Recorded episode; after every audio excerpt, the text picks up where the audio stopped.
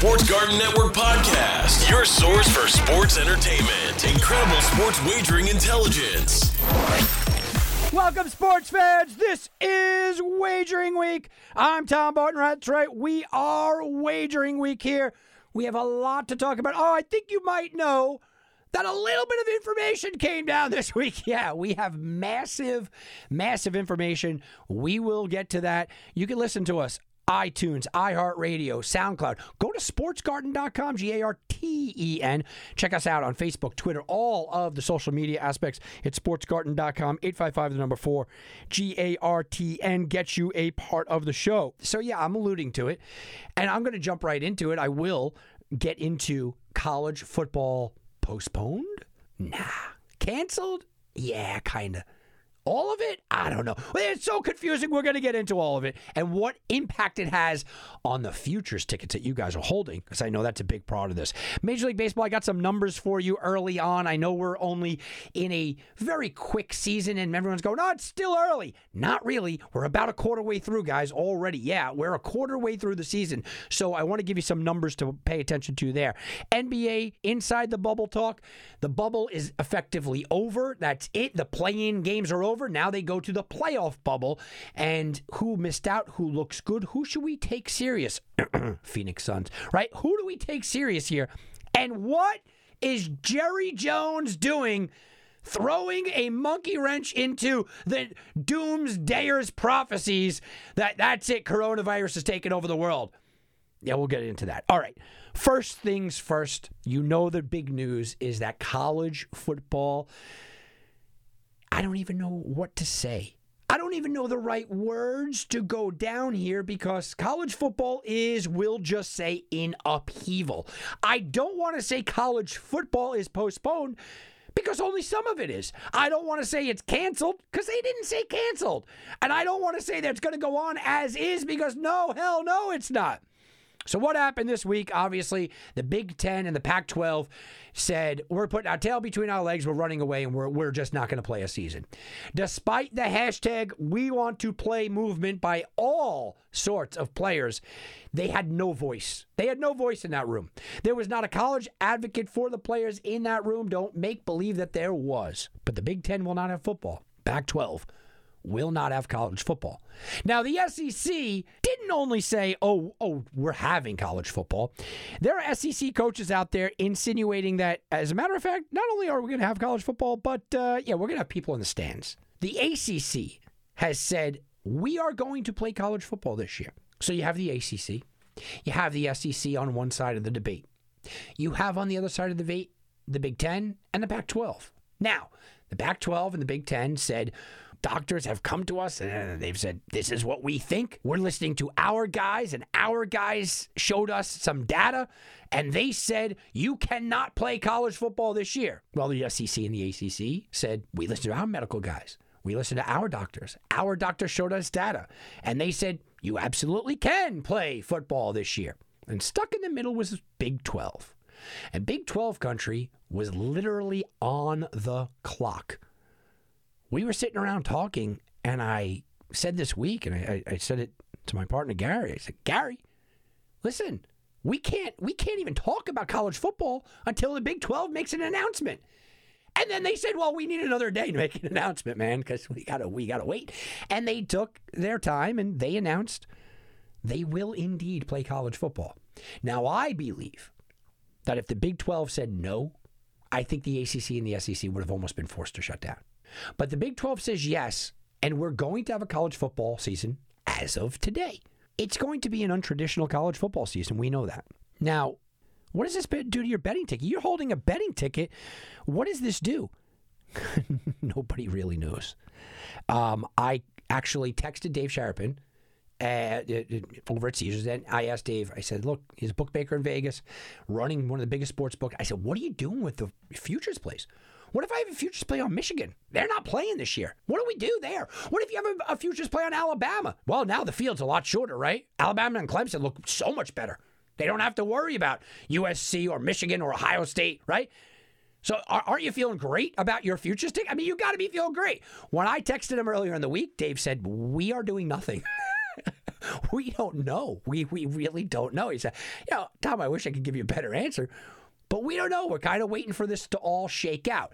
Now, I did speak to another uh, bookmaker who wanted to kind of be left unnamed here, and is friendly with me. And he basically said, Tom, it's all going to be null and void. They're not going to, they, they haven't announced it, but they're not going to honor any futures tickets when only two of the top big power conferences play. Then the Big 12 got involved, and I said, Did anything change? He said, No, eh, we're not going to change it. Some of the biggest names, like I said, Ohio State was third on the board to win the championship this year. They're not even going to play. Michigan was a top 10 team to win the championship this year. They're not going to play. Wisconsin was in the top 15. They're not going to play. USC, Oregon, the big names. You can't do that. It dilutes the field. If you're holding an Alabama or Clemson ticket, yeah, this sucks. I'm not telling you it doesn't. This is terrible, man. This stinks. If you're holding an Ohio State or Michigan ticket, hey, you feel pretty good, right? you feel pretty good. So that's where you sit and your money wise. As far as things like Heisman Trophy, things like national championship, uh, things like ACC winner, SEC, most of them are still in play. But again, I'm going to tell you what Dave Sharpen told me, and that was, I don't know.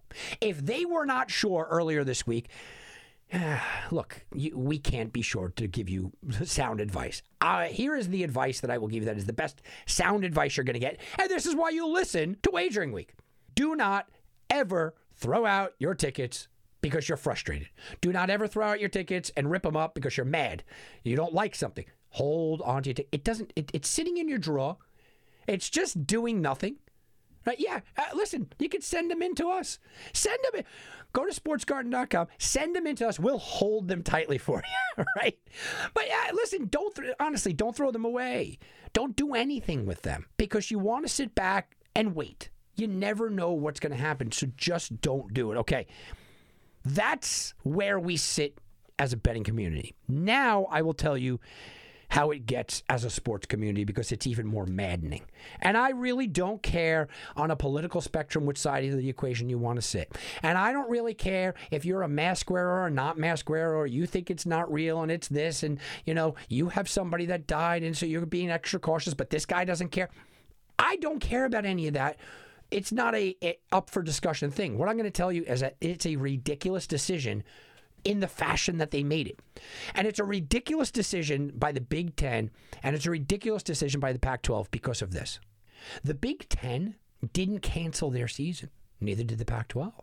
They didn't say we canceled it. They said we're going to come back in the spring and play. Does anybody out there have any concept of how stupid and ridiculous this statement is? You're doing this to protect students. Do you think protecting college football players is making them play two football seasons in a seven month span? Because that's what would happen in the spring. How about the guys that'll be drafted in the spring? Do you think for a second if you are going to the NFL, you're going to go, yeah, I'm going to play in the spring and during the NFL draft? You know, I, the day before the draft, I'm going to make like $10 million. Uh, you know, I'm going to go out there and risk an injury. No, no. How about spring class? We all think of spring. What is spring? Oh, it's a little bunny hopping around and it's grass growing and flowers and it's beautiful. No, no, no, no, no, no. Ask someone from Wisconsin what spring in early March is like. Go ask that. You think playing outside in spring in, in Michigan is going to be a lot of fun? Come on. Ridiculous. Ridiculous. And, and, and the idea that you must cancel a football season when, oh, by the way, they're already practicing, by the way. Um, after Michigan, here's a ridiculous story to, to go veer off a little bit, but this is the truth. Michigan didn't want to cancel. We know Harbaugh was very outspoken. They had the "We want to play" movement, and then some of his coaches said "We want to coach" movement. We had it was going all over Twitter. So it's not a Harbaugh thing. This is just the ridiculousness of the story. I'm watching the news and I'm watching, oh man, you know, Big Ten pulled out. There's a reporter standing outside the football stadium of Ann Arbor. That's in Michigan. Standing outside the stadium, reporting that students will not be allowed to play football this season. Over her right shoulder, the Michigan Wolverines football team is practicing in pads. Practicing. I can't make up 2020, man. Okay? But they're basically saying this Because, oh, by the way, 12 of the 14 schools in the Big Ten are all going back full time to school, no virtual learning. Has anyone been to the petri dish known as a dorm room at all? Okay. So you're going to be able to go to your dorm. You're going to be able to go to your classroom. You're going to be able to go to the quad. You're going to go be, be able to do all the things that any other college kid can do, but you can't play football. You can't play football.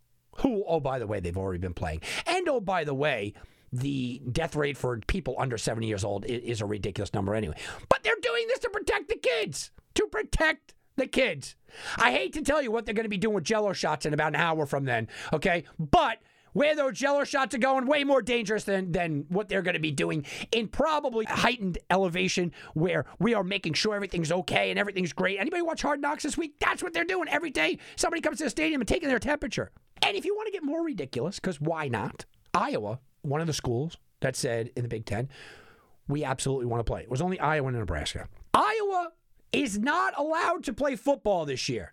Iowa Hawkeye season has been, I can't say canceled, has been postponed. Iowa Hawkeyes football is done. It's too dangerous. You can't play it. There's no way. Iowa State in the Big 12 is going to play. okay. You know, that's safe and this isn't safe. I mean, I, I, hate to laugh, and I'm not laughing because of the children. I, I'm laughing because it's so ridiculous. It's absolutely so ridiculous. Nebraska now wants out of the Big Ten, and they were never a Big Ten team to me. They've always been a Big 12. They want out. They want out. The fallout from this is also even more so. First of all, the NFL. Now, I don't have to say the obvious where some of these kids are never going to play, they're never going to put their pads on again and things of that nature. But from a betting perspective, let's also remember there's going to be transfers. You don't think that Alabama, Auburn, Georgia, Florida State, Clemson, and these kind of schools, Texas, you don't think they're going to use it as a recruiting tool to grab the top prospects away from Michigan, Ohio State, Wisconsin? You don't think that that's going to be a massive tool? Saban sitting back chuckling to himself at the power you just gave him it's going to be a while before the Big Ten and the Pac 12 are actually meaningful. It's going to be, it's just going to be ridiculous. With the Big Ten posting uh, their dismay, you just gave full, I mean, just absolutely full power to the other three conferences. You just gave full power. So if that wasn't depressing enough, and that wasn't as bad as as you could possibly get, my week got worse when the Pac 12 canceled all non conference games in men's basketball until January. Basketball's already being canceled.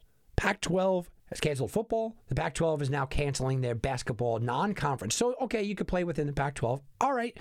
But you're doing that until January. This is preemptive. You have to think that Pac 12 and Big Ten are step and step and hand in hand in this that Big Ten basketball will probably be canceled. And if you have no Big Ten basketball and you have no Pac 12 basketball, do we truly have a March Madness? Do we have any idea of a March Madness? And I'm asking these questions because it impacts our wallet. I mean, that's what it does. You you look at what does it do for the futures play? Sure, you know you're just going to cancel it. But there are people already betting college basketball, and I'm not sure that you can have a legitimate ticket. Look, there will be adjusted lines on this stuff, right? They will have, if the ACC the Big 12 and the SEC play, uh, you know, whatever form of their schedule is. How are they going to come up with a champion? I don't know. Maybe the winner of the ACC plays the winner of the Big 12, and then that plays the SEC. I'm not sure. And they don't know. They truly don't know. And to give you even further about the Big Ten, I want to go back to that real quick. Uh, it was learned that three days before time, three days before this announcement, the Big Ten had never discussed playing in the spring. So nobody really knows what's going on. But from a sports betting perspective, there will be odds. Oh, there will be odds, right? There will be odds yeah, it's going to originate from the offshores where it normally does, and Vegas will jump on it next, and then you'll see the other states in Jersey and uh, all over the place. It will, there will be odds, but they will be massively adjusted odds. And they also know that most of the public doesn't understand that Alabama and Clemson were the perennial favorites anyway, and maybe they wouldn't have had a problem. So they're going to take advantage of it. You're going to see terrible odds on college football futures plays. You're going to see them adjusted and move, and this is an opportunity for the books to kind of take advantage of the rube. You listen to this show, you're not that. You're smarter than that. Be careful of these adjusted odds. Be careful of overreacting to, oh my goodness, these adjusted odds. The big boys still have to go through the big boys, and if you're not one of the big boys, you still have to go through the big boys, right? Uh, losing Ohio State is big. Anybody really think Michigan was winning a championship this year? Show of hands, how many think that people uh, out there think you lose Justin Herbert and Oregon's going back to the championship, right? No. The big teams that were in the hunt for the championship are generally still there, with the exception of Ohio State, who was a big threat. Don't be fooled by the adjustment of the odds. And then we get into the idea of March Madness. I'm just saying now, don't waste your time betting a futures play. Don't try to get advantage and say, well, you know, I'm going to bet an ACC team because they're not going to cancel. That's a good thinking. Chances are the books will adjust. The books are going to adjust if there is no March Madness, if there is no ramp up. Uh, Pac 12 not playing a conference schedule is probably going to turn into Big Ten playing no conference schedule, and so on and so forth. Now, I did mention that I was going to say something about Jerry Jones, and you think, well, Tom, you're transitioning from college football to pro football. Well, here's why. Jerry Jones came out late this week and Jerry Jones, um, look, you could say he's old. He doesn't know what he's saying anymore. He is whatever. Okay, you can have fun with the Jerry Jones thing all you want. The reality is, he is the pulse of the NFL. He is the most powerful owner in the NFL, bar none. I don't even want an argument about that. He is the most powerful owner in the NFL. He basically speaks for the NFL. And Jerry Jones came out and said there will be fans for Dallas Cowboys games this year his reasoning, they have a really good air filtration system. I don't know if we should chuckle or go, hey, he's onto something. Right now, I've said all along, I think the NFL is going to have to go to some kind of bubble. I think it would be a southern bubble. Maybe New Orleans and Dallas were two of the cities that I threw out there. Uh, maybe you throw in something in Florida as well. Whatever the situation is, when Jerry Jones speaks, I'm listening when it comes to protocols in the NFL. And Jerry Jones came out and said, not only will there be an NFL season in Dallas, there will be fans in the stands of an NFL season in Dallas. There will be fans, guys. Oh, by the way, hours later, the Washington Redskins have announced there will be zero fans. Not because they changed their name, just they are not allowed to have fans. So in Jerry's division, the Washington Redskins will not have fans. The Philadelphia Eagles are not allowed fans in the stands. The New York Giants, questionable if they're allowed to have them in New Jersey. Dallas says, yeah, fill up that stadium, let's go.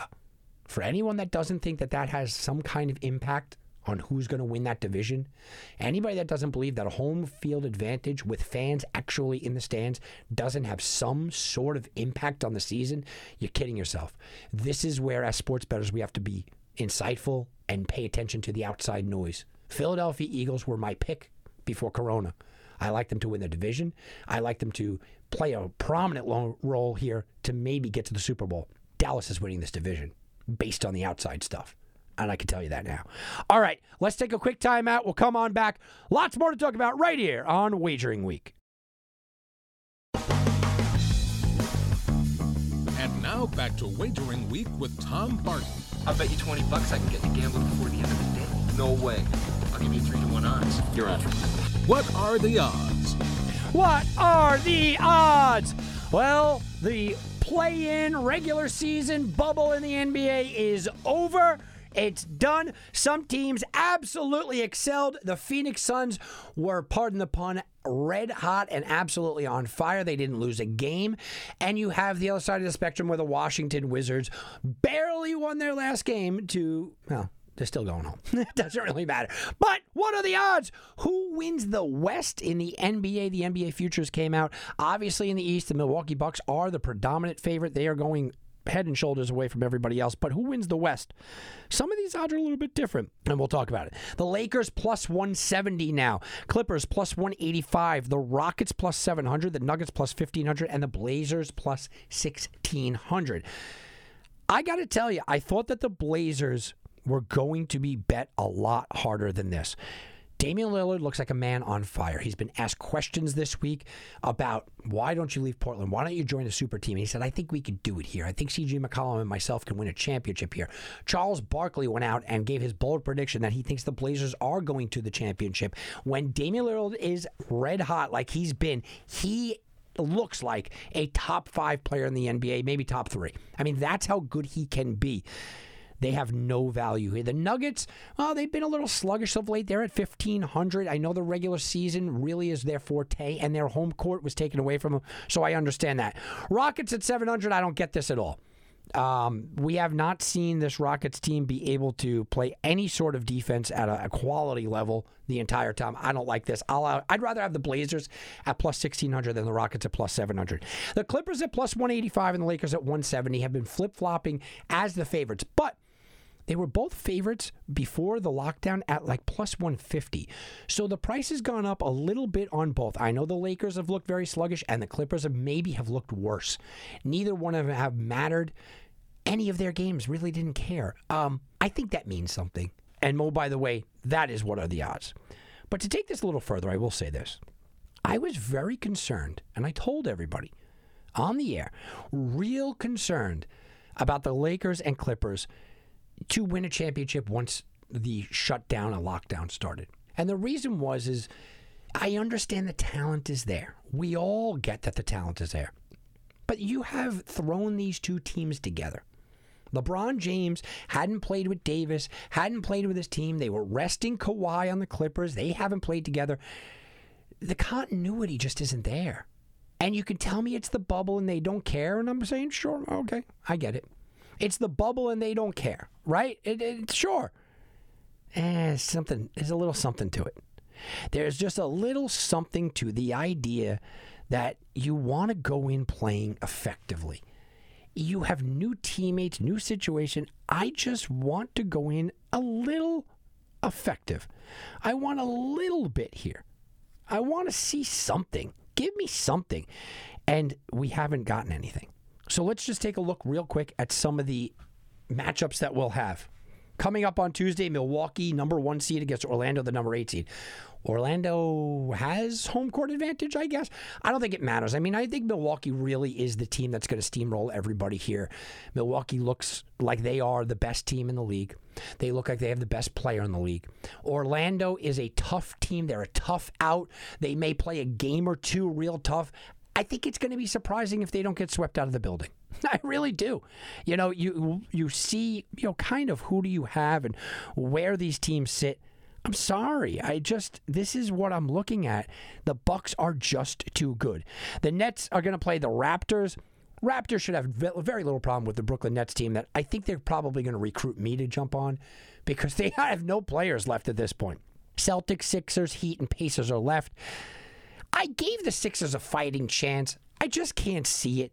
Pacers, are, you know, missing too much. The Heat were red hot for a little while there, and they have the ability to get red hot. Celtics, I still think have the talent, but it's near impossible to go away from the Bucks right now. The way that they're playing, with the guy that they have on this team, and the way he's playing, you can't go against it. Grizzlies, Mavericks, they're nice stories, as are the Jazz. I mentioned the Rockets, Thunder, Nuggets. Look, this is Lakers, Clippers. You know, if I'm looking for a dark horse here, I know the Nuggets have that kind of team, but I think that the home court really hurts them. I don't believe in the Thunder or the Rockets whatsoever. I know a lot of people do. And the Jazz have disappointed me. I think if there's one team that you have to look at, you know, uh, look, the Blazers are, are a pretty good one, but if there's one team you really have to look at and you have to say, you know, that's kind of the team, it might be the Mavericks. Maybe. They got, look, you got a healthy Doncic, healthy Porzingis. All of a sudden, I am really, really paying attention. I'm paying attention because both of those players uh, haven't even scratched the surface, I don't think. They've scratched the surface of what's to come and how good they can be. So that's where we sit with the NBA. I'd like to tell you that I have a different feeling. It seems like before the year, it was going to be Bucks or one of the LA teams. It seems like before Corona took place, it was going to be the Bucks against one of the LA teams. Now we're through the first regular season in the bubble and we're going into the playoffs. Guess what? Looks like it's going to be the Bucks against one of the LA teams. Not a lot of difference here. A lot of chalk going down, and that's kind of just the way it stands. As with the NHL, let's take a look. The NHL you know, with the layoff, with the acquisition of Lehner and the goalie, you have to think that Vegas is got a great shot, just a great shot to win this thing. Boston, Carolina, that's going to be you know that was it's going to be a, a nail biter no matter what happens. You know, Tampa is always, always on my short list of people I'm still mad out about last year.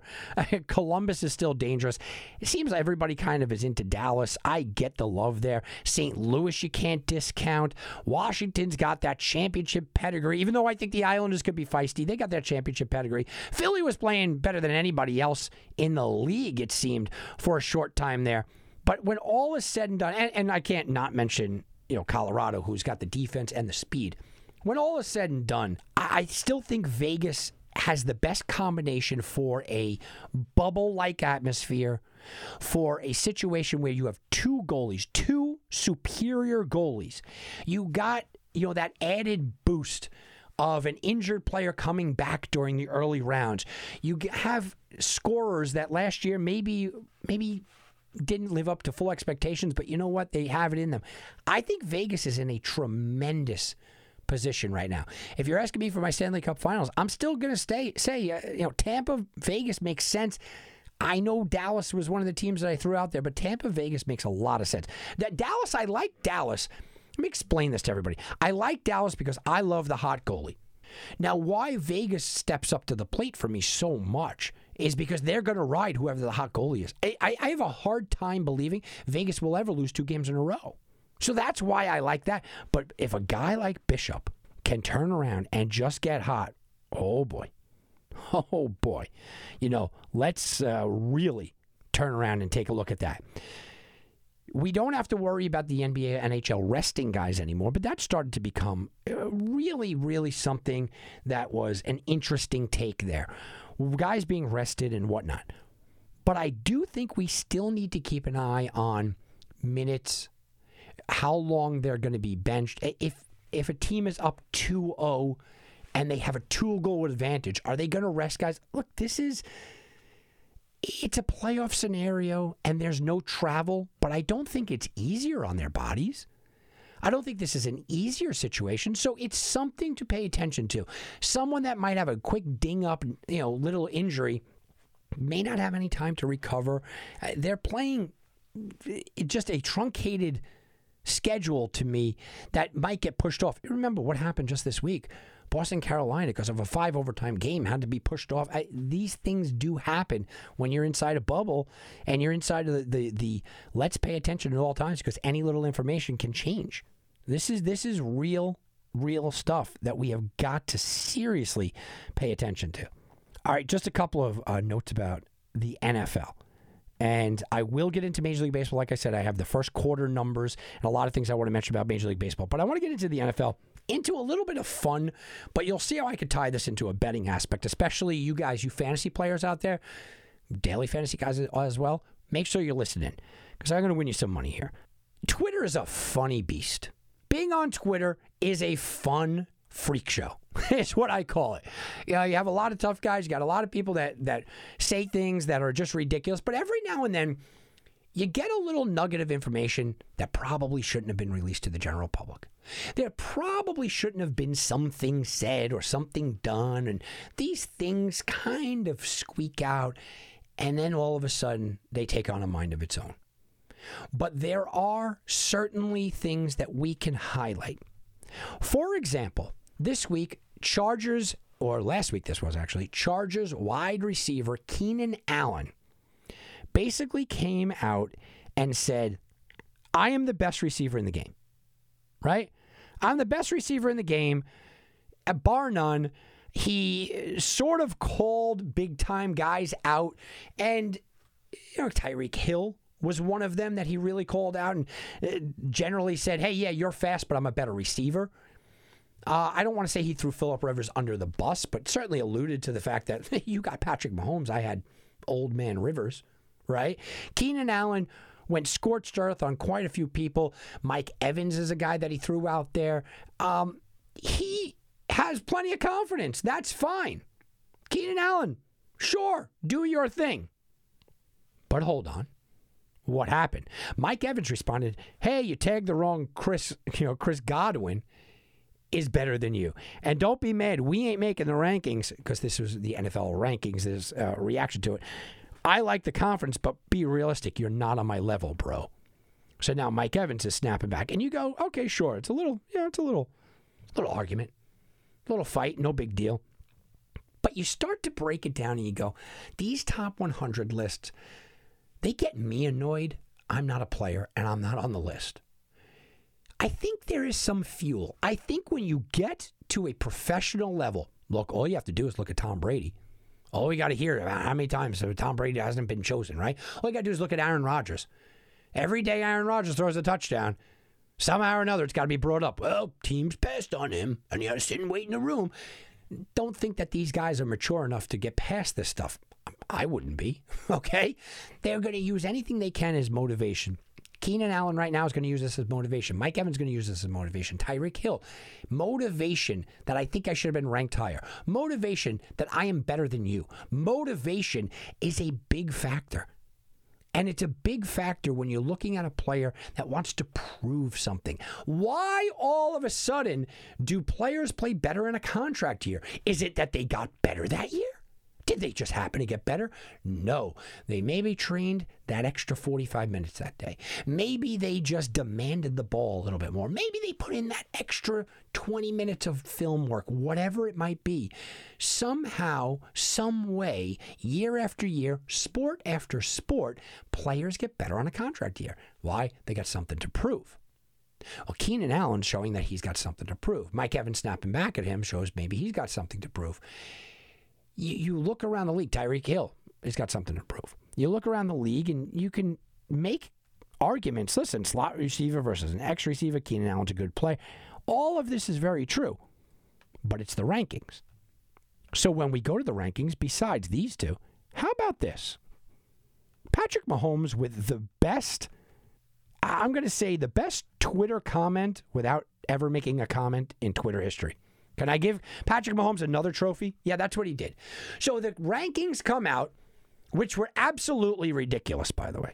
The, the top 10 rankings on the NFL Network are usually absolutely ridiculous. Top 10 players, NFL Network, in case you didn't hear, then I'll get into the Mahomes stuff. Lamar Jackson, number one player in the NFL. Sure, he won the NFL uh, MVP last year. This is a disgrace of a pick. Number two, Russell Wilson. All right, I'm okay with that. Number three, Aaron Donald. Sure. Number four, Patrick Mahomes. Patrick Mahomes, who has a Super Bowl MVP. Patrick Mahomes, who listed up a Super Bowl in his year two. Patrick Mahomes, who has an MVP, happened to fall to number four. And he was number three among all quarterbacks. What did Patrick Mahomes do? All he did was put up an emoji on Twitter with a guy taking notes. Isn't that the best Patrick Mahomes response? But it shows you something. It shows you that these athletes will use things to their benefit. You are the highest paid player. He owns part of the Royals, right? The highest paid player in the league. The league's next 15 years, you're the face of the franchise. You're an MVP. You're a Super Bowl winner. You've done everything with your career that you could possibly hope for, Patrick Mahomes. But he's taking notes because he feels slighted. He feels slighted. These are things I'm paying attention to. Do I think Patrick Mahomes is going to be better this year because of this? No but I do think he's going to be better this year, if you could imagine that. I do. Um, real quick, just going over the rest of the top 10 because I'm sure you guys want to know. So, Lamar Jackson, garbage, uh, terrible ranking, number one overall. Russell Wilson, I'm okay with that. Aaron Donald, three. Mahomes, four. Michael Thomas, five. Christian McCaffrey, six. George Kittle, seven. DeAndre Hopkins, eight. Stephon Gilmore, nine. And Derrick Henry, 10. Uh, this list is, is basically a bunch of crap. Most of this list is, is a disgrace to everything that's holy and good. There's not an offensive lineman on the list. What do we all know? Offensive line wins game. There's not an offensive lineman on the list. On the list. Come on. Come on now. Uh, so just to, to throw it out there, my top 10, right? I got Aaron Donald number one. So we're not that far off. I got Russell Wilson number two. Not that far off. I got Patrick Mahomes number three. Yeah, I think it's fair that he's not quite as good as Russell Wilson. Yeah, I got Quenton Nelson number four. Quenton Nelson, who didn't even make their their top ten, got him number four. Gilmore's five because I think cornerbacks are more important. I got McCaffrey at six. I got Kittle at seven. I got Wagner at eight. Bobby Wagner, middle linebacker, led the league in tackles. I don't know, like seven years in a row. And then I got to round it off. I got T.J. Watt, Mack, and McCaffrey. I think defense means something. Guys, I certainly could have put on there. Thomas, I don't mind if he's not on there. Sure. Uh, just missed for me. Trey White, Tre'Davious White has got to be close. Hunter, uh, Danielle Hunter in the middle for Minnesota is massively impactful. If you're going to put Aaron Donald in the top two or three, you got to put Hunter in the top 10. Okay, got, I, I he just missed for me. Uh, Jamal Adams, best safety in the game. I think he misses the top 10, but I want to give him a nod here. Um, Brees has got to be up there, and Brady has to be there. Lamar Jackson, the number one player on their list, did not make my top 10. He didn't do it. I need to see more than one year. I need to see more than one year in a gimmicky system. And I'm sorry, that's uh, that's what that is. It's one year in a gimmicky system. All right, real fast, I want to just do a little gaming news, and then I promise you we will get to the Major League Baseball, uh, uh, the the one quarter mark, the things that we're going to be talking about because it is important. It is very important. But I want to give you some good news. With all the bad news, I want to give you a little good news. Over 300, and this is from Ben Fawkes. I want to give credit where credit's due. Ben Fawkes is reporting over $315 million was waged on sports betting in New Jersey alone for July 2020. Somehow or another, during a global pandemic, during sports being paused or bubbleized, uh, yeah, I'm, I'm using that's my word, by the way. Sports were either bubbleized. New Jersey sports betting was up 165 million through from last June. Uh, you got to just give it a lot of credit. People are still betting, guys, and that is why we are still on the air here. All right. I want to definitely get into Major League Baseball, but before we do, we have a little NFL news in Bet to the Future. We're sending you back to the future. Okay, all right. Bet to the future. All right, I said NFL news and a bet to the future. That's right. Antonio Brown. Oh, yes, Antonio Brown. He's going to be suspended for eight games. We know that. We know Antonio Brown has said he cannot wait to come back and play, and then he retired. And then he said, I can't wait to play. Then he retired. And then he said, Yeah, I'm going to come back to them. Then he retired. I think he's retired like four times since the announcement, but there are betting odds. Will Antonio Brown play any games in 2020? Look at how this is worded before I give you the odds, and then we'll come back to it. Will Antonio Brown play any games in 2020? No is minus 150. Yes is plus 110. I am all over the yes plus 110. I've already heard teams talking to him, Seattle being one of the teams that is out there. Last year, Kareem Hunt was suspended for eight games, came back. People seem to forget what he did. He came back. He became a fantasy asset. He became a big asset for the Browns. Got a new contract. This guy's living life perfectly okay. Antonio Brown is one of those rare talents that people will continue to take chances on, uh, despite his mouth, despite his attitude, because they think they could get some of that talent back. Plus 110 is a good number. I'm going to take plus 110. But I will say be cautious of it because of the way it's worded. Will AB play any games in 2020? Well, guys, if coronavirus strikes and there's a shortened NFL season, God forbid, God forbid. But if there is, and Antonio Brown doesn't play, you lose the ticket. That is bet to the future. All right, let's talk a little Major League Baseball here, and I want to give you some stats to go on. They are only purely statistics. This does not mean it should overly influence you, but you should park it away in your brain and know exactly what this stuff means. So, Let's talk about Major League Baseball on the money line. Right now, we're a quarter of the way into the season, or a little bit more. Home teams are winning at about a 52% clip. So, home teams are winning at a decent clip. Last year, home teams won at about a 53% clip. It's about the same. Home teams do not dominate like they do in other sports. In the NFL, home teams tend to dominate. In Major League Baseball, 53% last year. In the shortened quarter of a season, we've had a 52% win rate. Keep that in mind. Keep in mind also that home teams are usually the favorite. You could see that you will lose money if you just bet home teams flat. So that's something to pay attention to. Getting to the favorites. Favorites? Oh, this is really interesting. Favorites so far this year hitting just over 60%. Favorites in 2019 ended off just over 60%. It's near identical. It's fractions of a point difference. It's a game or two difference or from this point to last point. So the trends with a shortened season, the trends with no people in the stands, the early trends are home teams are winning at nearly an identical clip, favorites are covering at nearly an identical clip.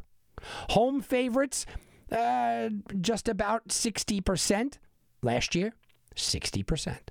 So there's no general change there. Home underdogs, 38%. Home underdogs in 2019, 40%. So what I read from these numbers is this don't change your betting strategy because it's a bubble or because it's uh, no fans or whatever you want to say what's going on in baseball. Don't change it that much because the early trends are very simple. Home teams winning percentage, favorites covering, home favorites covering, home underdogs covering, all of it is within a point or two percentage wise of what they were in 2019. And that alone should give you some solace that Major League Baseball is not all that different from a betting perspective. You have correction and then you have overcorrection. And I've seen a lot of overcorrection, but the numbers here are telling you you don't need to overcorrect too much, right? I mean, it's basically even. That's just the way it is. How about uh, if you really want to go a little bit deep? How about over unders? Something I generally really do like. And I was trying to find something here that was jump off the page, was a bold mark here. What jumps off the page at me? Well, over unders, uh, these are the totals 2019, 2,336 unders, 2,360 overs, 236 pushes for just about a 50% split. It's 49.7%. Using, depending on using the sports books, because I've looked at different numbers, you could get that all the way up to 49.9 with some of those pushes going to uh, to the under. So 49.7, 49.9%. It's almost even dead even for 2019 on over unders. You know what that means? The sports books are putting out dead on numbers. That's a, beautiful number. 50% is a beautiful number for them. This year, however, the overs are hitting just about 44%. Now, you don't think a five point difference or almost a six point difference in this case is a massive difference. That is a massive difference when we're discussing totals. Totals are absolutely just crushing on the under. Now, I think they're crushing on the under. And remember, last week we talked about how the ball's flying out, but the correction is that the totals are getting bigger and bigger. I think a lot of it has to do with the idea that people just expecting more and more runs. And early in the season, maybe it's been the bats not being able to catch up with no spring. And we know pitchers should adjust quicker than hitters. And there is a lot of that logic. But I also believed coming into the season that bullpens would be stronger. I thought the bullpens would be stronger because you don't have to use those crazy middlemen.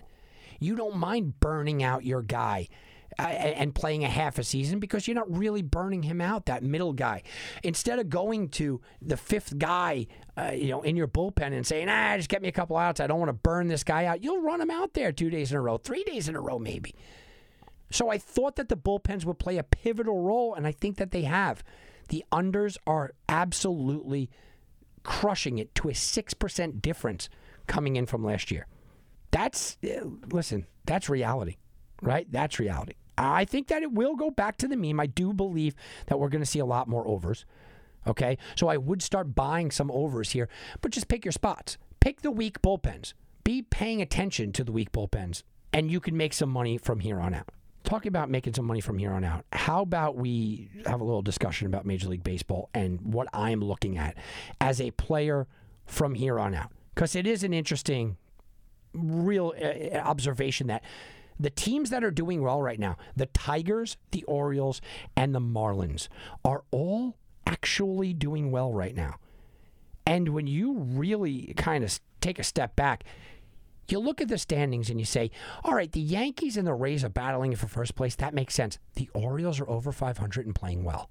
That doesn't really make a lot of sense.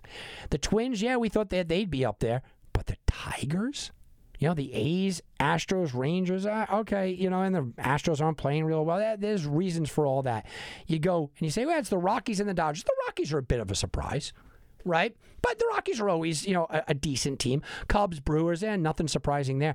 And then you go Phillies five and nine, the Nationals under 500, the Mets under 500, Braves barely above 500, and the Marlins are leading the division. Now, your immediate instinct as a sports bettor is to find buy on positions, right? Your immediate instinct as a sports bettor is to find positions that I'm able to buy on, buy into, and jump on top of and say, okay, I'm going to find this. You're not going to find a good position to ever get in on this Yankee team right now because, uh, look, they are just ridiculous and their price is massively high. So it brings us to the Tigers, the Orioles, and the Marlins. And the Tigers, the Orioles, and the Marlins are three teams right now that are playing above their head. Or are they? Are they playing above their head? Because you do have some quality starters on some of these teams. The Marlins, they have a young team, they have a young roster, but some players here, especially when you're really turning around and you're looking at the starting pitching, some of these guys, eh, maybe they could make some waves. You look at, at, at an Orioles team now; they don't have starters, but the Tigers have some decent bullpen arms, got some pop in the bat. I- think the immediate reaction from a sports bettor is to buy against all of these teams. I think you can't just do that in a bubble, and I may be inclined to go the other way here and say I still think that there's some value. I believe that Major League Baseball, at its core, is the easiest sport to make money on because the public is slow to react to different trends. I often go back to the year where Zack Greinke was either an underdog or a very slight favorite for 10 of his starts, and I think he won 9 of the 10. Ubaldo Jimenez won 10 or 11 games in a row. He was basically the same situation way back when for the old folk back there. Every year you have a guy that you kind of just jump on. Kyle Hendricks a couple of years ago, uh, right in the Cy Young conversation for most of the year, his numbers really didn't adjust. They never really adjusted to him. So it takes some time for people to adjust. The Marlins have the Braves, the Mets, the Nats, the Mets for their next four series. Teams they're very familiar with. Teams that they can certainly give problems to. They'll be an underdog in nearly all of those games. I, I'm looking at the Marlins and I'm saying they could actually be a buy on. They could actually be a buy on situation. How about the Orioles? I came in, I thought the Orioles are going to be the be- worst team in the league. I said, I don't think the Orioles are getting 20 wins. I've been completely wrong on the Orioles. But now you look at the Orioles and you go, they got the Nationals, the Blue Jays, the Red Sox, and then the Rays. You know, there's going to be some kind of regression here, but I don't think you can say with 100% certainty that the Blue Jays and the Red Sox are massively better than the Baltimore Orioles. I wouldn't be betting on the Orioles right now. I don't think that there's value betting on them. I still don't believe in the Orioles, but I'm certainly not going to be betting against with what I consider to be overly high lines. So I will be betting on the Marlins. I'm going to still stay away from the Orioles, which brings me to the Tigers, who to me are the most surprising team. And I've lost some money betting against the Tigers this year. I took them this week against Dallas Keuchel, and I lost some money on them. I'm crushing Major League Baseball, but I lost a little bit of money on the Tigers betting against them. Here's a, an important part of their schedule, though. The next three series the Indians, the White Sox, the Indians, then the Cubs and the Twins. Guys, we're going to know very quickly who this Detroit team is.